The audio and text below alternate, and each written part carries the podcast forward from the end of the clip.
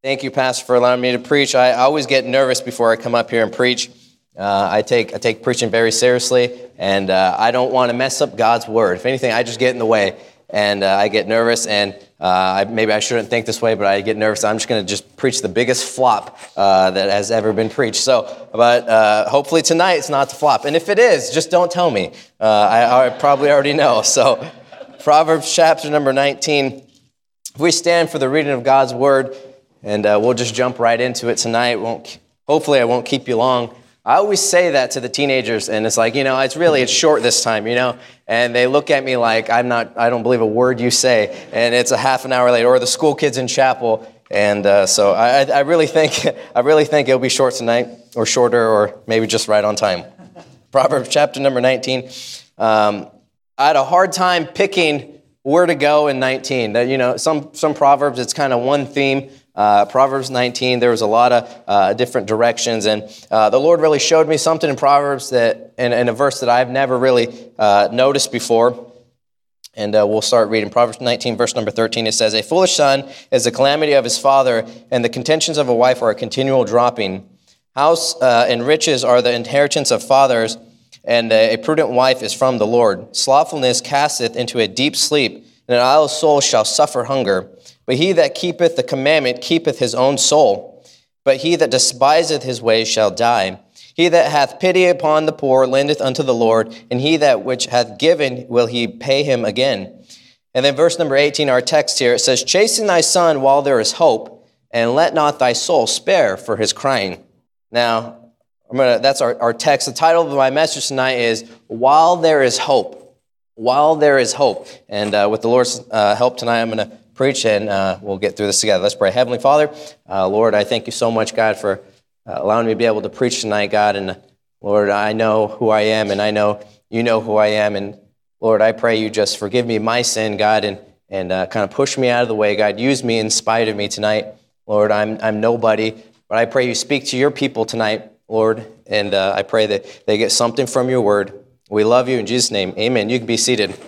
Now, the Bible says in, in our text, chasten thy son while there is hope. And that's where I got the title from, while there is hope. And I kept, kept ringing, that, that phrase kept ringing in my head, while there is hope. Now, I want you to picture your life with me. Uh, sometimes my mind is kind of like a cartoonish, you know, I like watching cartoons and uh, it's very cartoonish the way I think sometimes. And uh, I, I, like to think of our lives as a, as a giant hourglass, maybe up in heaven, I don't know, just an hourglass. And that represents our life. And the sand that's tumbling down that hourglass and going to the bottom as it tumbles down slowly represents the time that we have on earth. Now, as all it goes down, it's just passing, and that's, that represents the time of, of our life on this planet. Time is a very interesting thing to think about. Uh, it's very interesting. You know, when did time begin? We have all these questions. But time is something that's not necessarily on our side.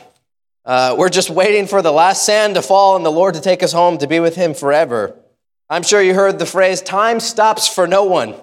Uh, I'm sure there's been times in our life where we wish that we can just make the sun stand still and long enough for us to do our, our long to do lists. Moms in the room, I'm sure you know what I'm talking about. I'm also certain you heard the phrase that in life there are no do overs. You can't build a time machine somewhere in a basement and go back and redo some areas of your life that, that you want to go back to. That's not how time works. In the Bible, we see uh, the God of the universe flex his mighty power to show us how he holds time in his hands. In Joshua chapter 10, verse number 13, the Bible says, The sun stood still and the moon, the moon stayed until the people had avenged themselves upon their enemies. Is it not written in the book of Jasher? The sun stood still in the midst of heaven and hasted not to go down about a whole day. Now, this is the only time in history we see in the Bible that is recorded that God made the sun stand still for a span of a whole day. Not only did he make a stand still for five minutes, but an entire day for his people to go to war and do his work. Again, we see in 2 Kings chapter 20, the Bible says, Hezekiah said unto Isaiah, What shall the sign be uh, that the Lord will heal me? At this time in uh, Hezekiah's life, he was sick. Uh, Isaiah, the prophet uh, that we see in the book of Isaiah, came to him and said, You are going to die. And uh, we know the story. Hezekiah prayed, and God granted him 15 more years. And he said, What's my sign? And Isaiah said, The sign shalt thou have of the Lord, uh, that the Lord will do the thing that he had spoken. Shall the, shall the uh, shadow go forward 10 degrees or back 10 degrees? And Hezekiah answered, It is a light thing for the shadow to go down 10 degrees. He says, I see that every day. But nay, let the shadow return backwards 10 degrees. And Isaiah the prophet cried unto the Lord, and he brought the shadow 10 degrees backwards by, uh, by which it had gone down in the dial of Ahaz. We see the Lord giving Hezekiah a sign of healing, and God turned back time 10 degrees. Now, I, I, I, I kind of found that fascinating, so I had to figure out and calculate it mathematically how this actually worked. How much time did God move it back? Uh, if you could go to the next slide there and show that. If daylight is 12 hours, uh, is 12 hours in, in a day, uh, and 108 degrees equals 12 hours on the sundial. So you, here's the formula here, the mathematic formula to figure this out would be 12 hours times 60 minutes uh, uh, per hour, because that's how many hours you get 720 minutes. Uh, 720 minutes divided by 108 degrees equals 4 minute per degree. So if God were to go back by 10 degrees, uh, we, God, uh, 10 degrees that God moved the shadow backwards times 4 minutes per degree equals about 40 minutes. So in a regular sundial, they say 15 degrees, and if we calculated that out, that would equal 60 minutes. So 15 is an hour, so uh, 10 degrees is about 40 minutes. Now that's quite a long time for God to move time backwards, 40 minutes. When you think about it, you get a lot done in 40 minutes if you're really working. I was, when we were driving the bus back from, from Illinois, I got to drive through Nebraska, the open fields of Nebraska. And let me tell you, there's absolutely nothing there. Uh, if you think driving down the I 5 down Southern California, there's no, no view, listen, Nebraska, there's nothing. Nothing. And uh, with a whole lot of nothing in the air, there's not much to look at. And I was driving back, and uh, the sun was going down. And here in, in California, we get to see the sun set. And it's pretty cool as it goes down. It's like, you know, you get to watch it almost go all the way down and disappear. In Nebraska, it's about a quarter in the sky, and all of a sudden the, the sun just disappears. You know, I'm just sitting there driving along, the sun's in my eyes. That's why I, I noticed it. And all of a sudden it was just gone within like two to three minutes. I was like, what? What in the world was that? But could you imagine the sun setting? You know, you start doing your house stuff, and all of a sudden the, the sun is back up 40 minutes. like, what? What's going on? That's how powerful our God is with time. I looked up time. What, what does that actually mean? Noah's Webster's 1828 dictionary uh, defines it as a particular portion, a part of duration, whether past, present, or future. And then it says this. This is a phrase I want you to keep in your mind throughout, throughout the night. It says, lost time is never found again. Lost time is never found again. So, going back to our text in Proverbs chapter number 19, it says, Chasten thy son while there is hope, and let not thy soul spare for his crying. First glance of that verse, I think of an old fashioned whooping. I don't know why, but that's where my mind goes. And all the parents said, Amen. But after looking at the verse more, and the more I read it, God really showed me something different. The word chasten, of course, means to chastise, literally, which, which means by spanking, by blows, or figuratively, with words. Hence, to instruct, to correct, to reprove, to teach. So the verse is telling us to instruct, to correct some things, to teach. And the phrase says, while there is hope. While there is hope. Now, while there is hope, we have to take that from eventually that time is going to run out and there will be no more hope. No more hope for what? For the correction, the teaching, to the instructing. Time will be gone. It's not on our side. Ecclesiastes chapter 3 says to everything there is a season and a time for every purpose under heaven, a time to be born, a time to die, a time to plant, a time to pluck up that which is planted, a time to kill, a time to heal, a time to break down, a time to build up, a time to weep, a time to laugh, a time to mourn, a time to dance, a time to cast away stones, a time to gather stones together, a time to embrace, a time to refrain from embracing, a time to get, a time to lose, a time to keep, a time to cast away a time to rend, a time to sow, a time to keep silence, a time to speak, a time to love, a time to hate, a time of war, and a time of peace. We see that everything is ran by time. There will come a time when it will be too late to do some things, too late to teach your children, too late to serve the Lord with your life, uh, too, too late to serve at the local church, too late to lead somebody to Christ. And as I started thinking about this, it's time Time is the enemy. Yes, Satan's our enemy, but, but time. This verse, of course, is talking about it's a command for your children to teach them while there is hope. before the world creeps in unawares and steals the heart of our young people. You may be sitting here tonight thinking, I don't, I don't even have any kids. My kids are grown up. Perhaps, uh, uh, uh, you know, they're, they're, they're, they're adults now.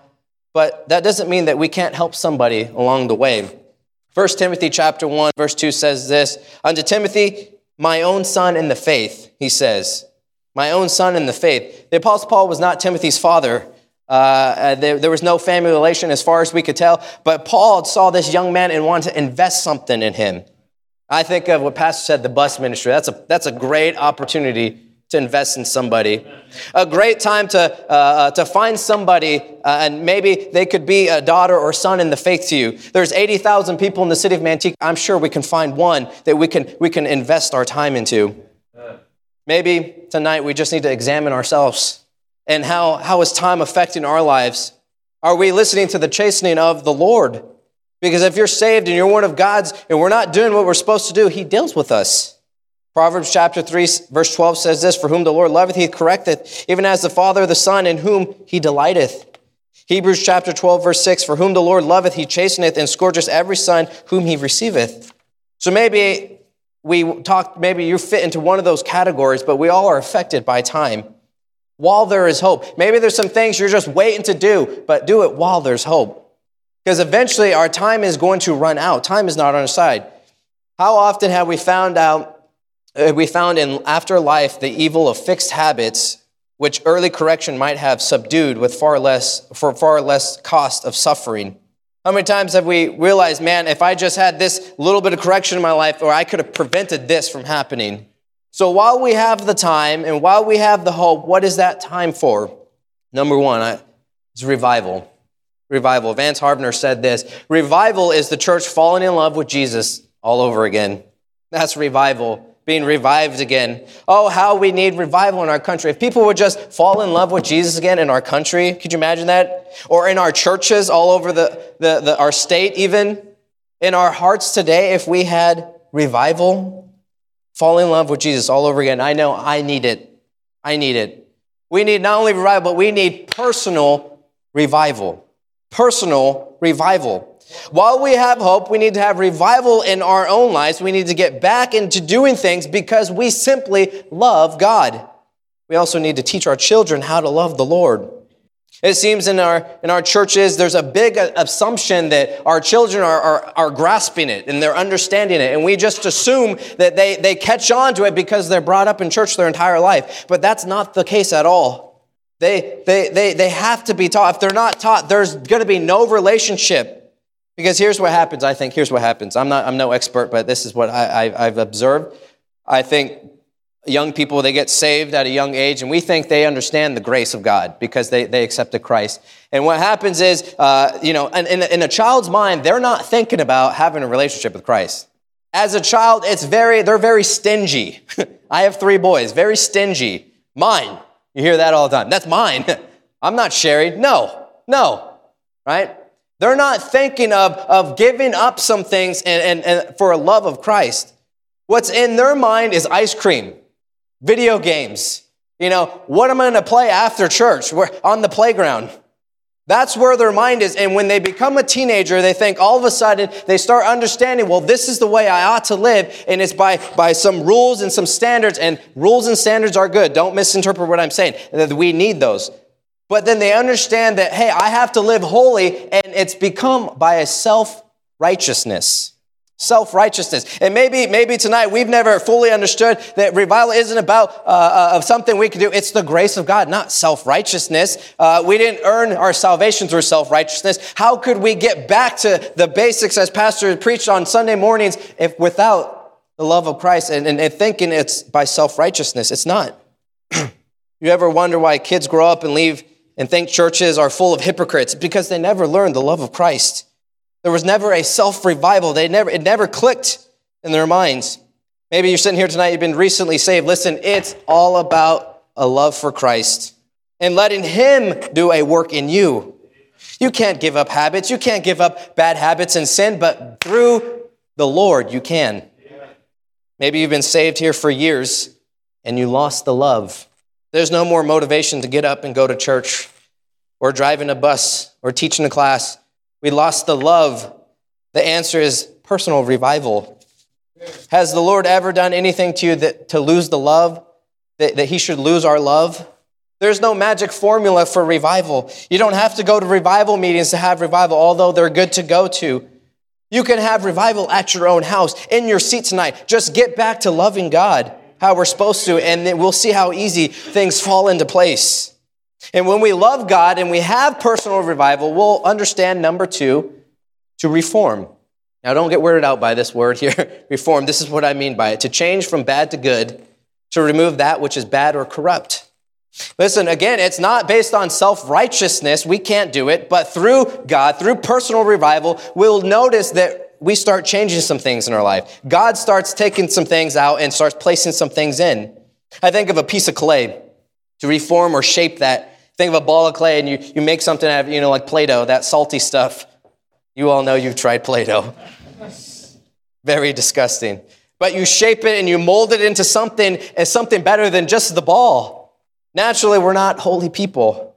We lean to sin because of our flesh. The Bible tells us to be holy, though, but I think we sometimes just go about it the wrong way.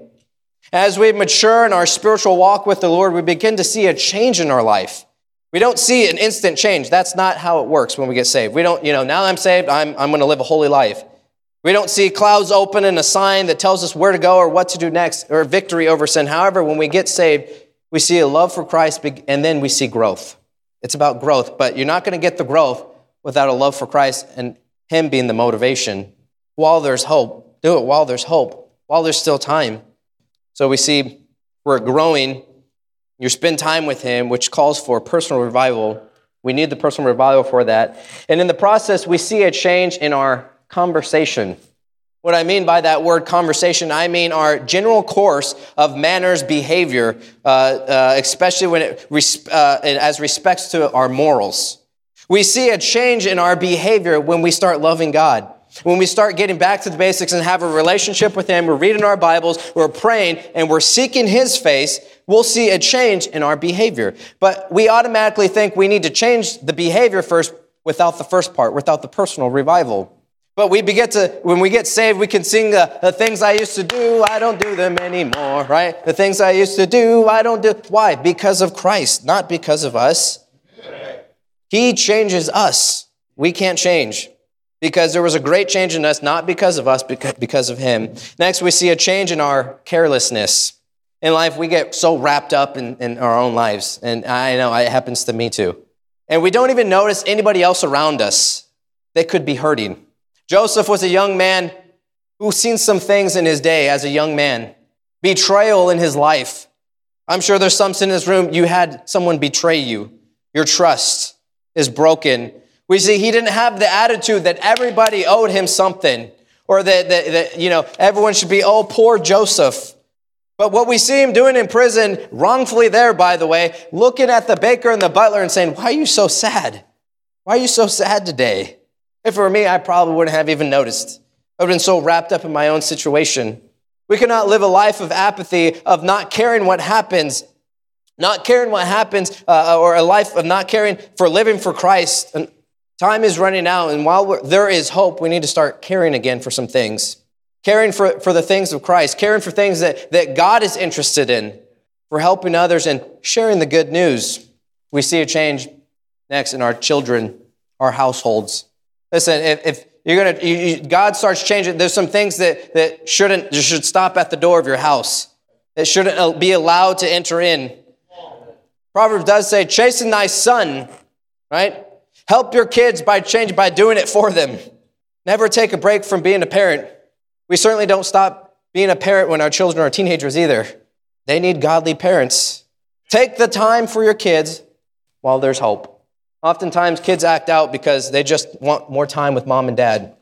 They want more attention. That's what they want. That's what teenagers want attention. Listen, you'll never regret taking the time for your children that they need, but you will always regret the time that you wish you had taken. There's a, a poem here. I hate this poem. Here's why it makes me cry every time I read it. I hate it. I start thinking of my boys. I'm going to read it tonight, and I'm going to try my dead level best not to cry.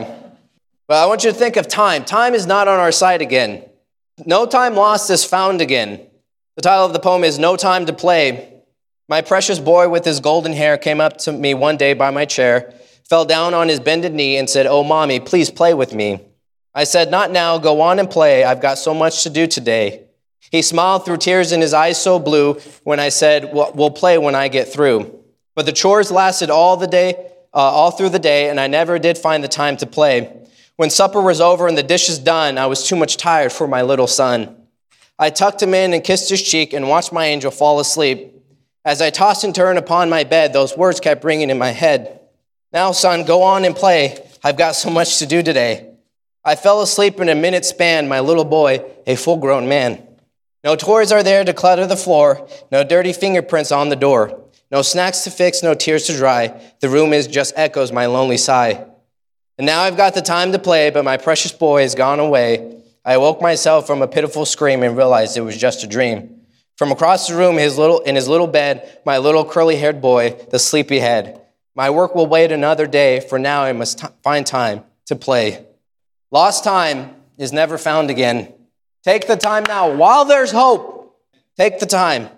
Next, number three, we have revival, personal revival. Then we see a change, a great change happen, and then to reject, to reject. Verse number 27 says something interesting. It says, son, my, uh, Cease, my son, to hear instruction that causes to err from the words of knowledge. I, I had to read that verse over and over to kind of get to get it. It says, Cease, my son, to hear the instruction that causes to err from the words of knowledge. Whatever it is that's tripping you up, it needs to stop. Cease, cease to listen to that. Don't listen to that instruction that's going to cause you to fail. While there's sir hope, we need to reject some things those obstacles that, that draw us away from the Lord. I don't want to get to heaven and the Lord be with me and be displeased with me because I listened to the world and what they had to offer instead of rejecting it. What do we reject? Is really simple reject the bad. We, don't, we, we know what is bad and good. Reject the bad. We need to learn how to reject some things that take us away from what this Bible says. It is that plain and simple. If it doesn't line up with the Bible, and you won't know that unless you're reading the Bible, you need to read the Bible. But if, if it doesn't line up with the Word of God and going against it, we must reject it. Perhaps it's a someone we need to reject, someone that's drawing us away. Cease to hear the instruction. Listen, if someone is telling us how we should live outside of biblical principle, we need to reject that kind of thought. We can't allow that. We can't humor that in our lives. We're living in a day where even our own government and their philosophies go directly against God in His Word. I think we all know who they are. We not even humor those philosophies, but reject them. And here's why. If we don't reject them, it's very important. If we don't reject, reject that, we don't reje- reject the bad, we will soon accept it and in turn reject the good. Reject the bad or we will reject the good. My son Oliver, he's my, my youngest of the three. I have three boys. That boy, he's so cute. I love that boy. I mean, he's, he's super cute. He's second to none when it comes to being cute. That, that kid, you know. And, uh, but that kid, by far, is the worst, the worst at feeding the bottle to. I don't know what it is. He, he'll drink the bottle, but he's the worst. He fights you constantly. Those who work in the nursery who fed him bottle, you know what I'm talking about. You know, the, ugh, the arch the back, you know. It's like, why? Now, the formula for, for making a baby's bottle, you mix it with water, is necessary for the baby to eat because it's, it's full of vitamin and the nu- nutrients that the child would need to survive. It's good for the child to accept that bottle. Now, my son, he'll drink that bottle, but you have to fight him on every single ounce that he'll drink. I'm not messing around. You, you know, I take breaks with him. Uh, sometimes I'll flip him the opposite direction, you know, to try to, try to tr- trick him, you know. You know, like, you know, who's smarter now, you know? And, and, you know, try to do different things with him to, to get him to drink his bottle. It's good for him to drink the bottle, but he fights, he fights me with it. But me and my, me and his mother keep, keep doing it because it's good for him. He needs it. He needs the bottle. In life, if we don't reject the bad things in our life, we'll find out, we'll find soon that we start to reject the good things that we need.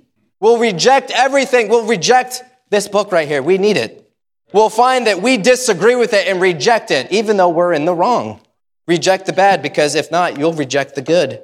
Second Chronicles, we go there. Second Chronicles. I don't know what time it is. I'm almost through. Second Chronicles 24. I'm kind of speed read through this. There was a man by name Joash. He was seven years old when he began to reign, and he reigned 40 years in Jerusalem, and his mother's name was Zebiah of Beersheba. And Joash did that was right in the uh, right in the sight of the Lord all the days of Jehoiada the priest. Now this guy, seven years old, you know, he doesn't know much. Jehoiada the priest is really guiding him through this. And uh, but we see in verse six says, And the king called Jehoiada the chief and said to them, Why hast thou not required of the Levites to bring in out of Judah and out of Jerusalem the collection according to the commandment of Moses, the servant of the Lord, and the congregation of Israel for the tabernacle of witness? There were some things that the king commanded get done. He was zealous for God. He said, Why isn't this done? If you read uh, uh, previous, the, the, his uh, grandmother actually uh, took over and destroyed some things in the temple, and, and Joash is now wanting to fix it. He said, We need to fix this. But Jehoiada played a very important role in Joash's life. And we see in verse number 15, it says, And Jehoiada waxed old and was full of days when he died. And he was 130 years old when he died. And moving down, we see some, uh, some guys come in and they try to, try to uh, persuade Joash.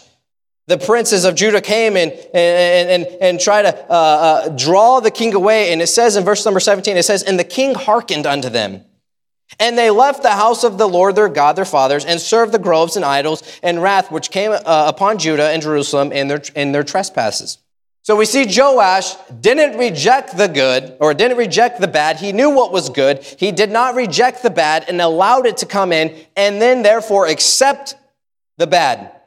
And let's see what happens uh, in verse number 20. And the Spirit of God came upon Zechariah, the son of Jehoiada the priest, the same Jehoiada that helped Joash, who saved his life, who helped him to be king, and gave him counsel all the way up until he died. That same Jehoiada, his son Zechariah, in uh, verse number 20, which stood above, uh, above the people and said unto them, Thus saith God, why transgress ye the commandments of the Lord? Ye cannot prosper, because ye have forsaken the Lord, he hath also forsaken you.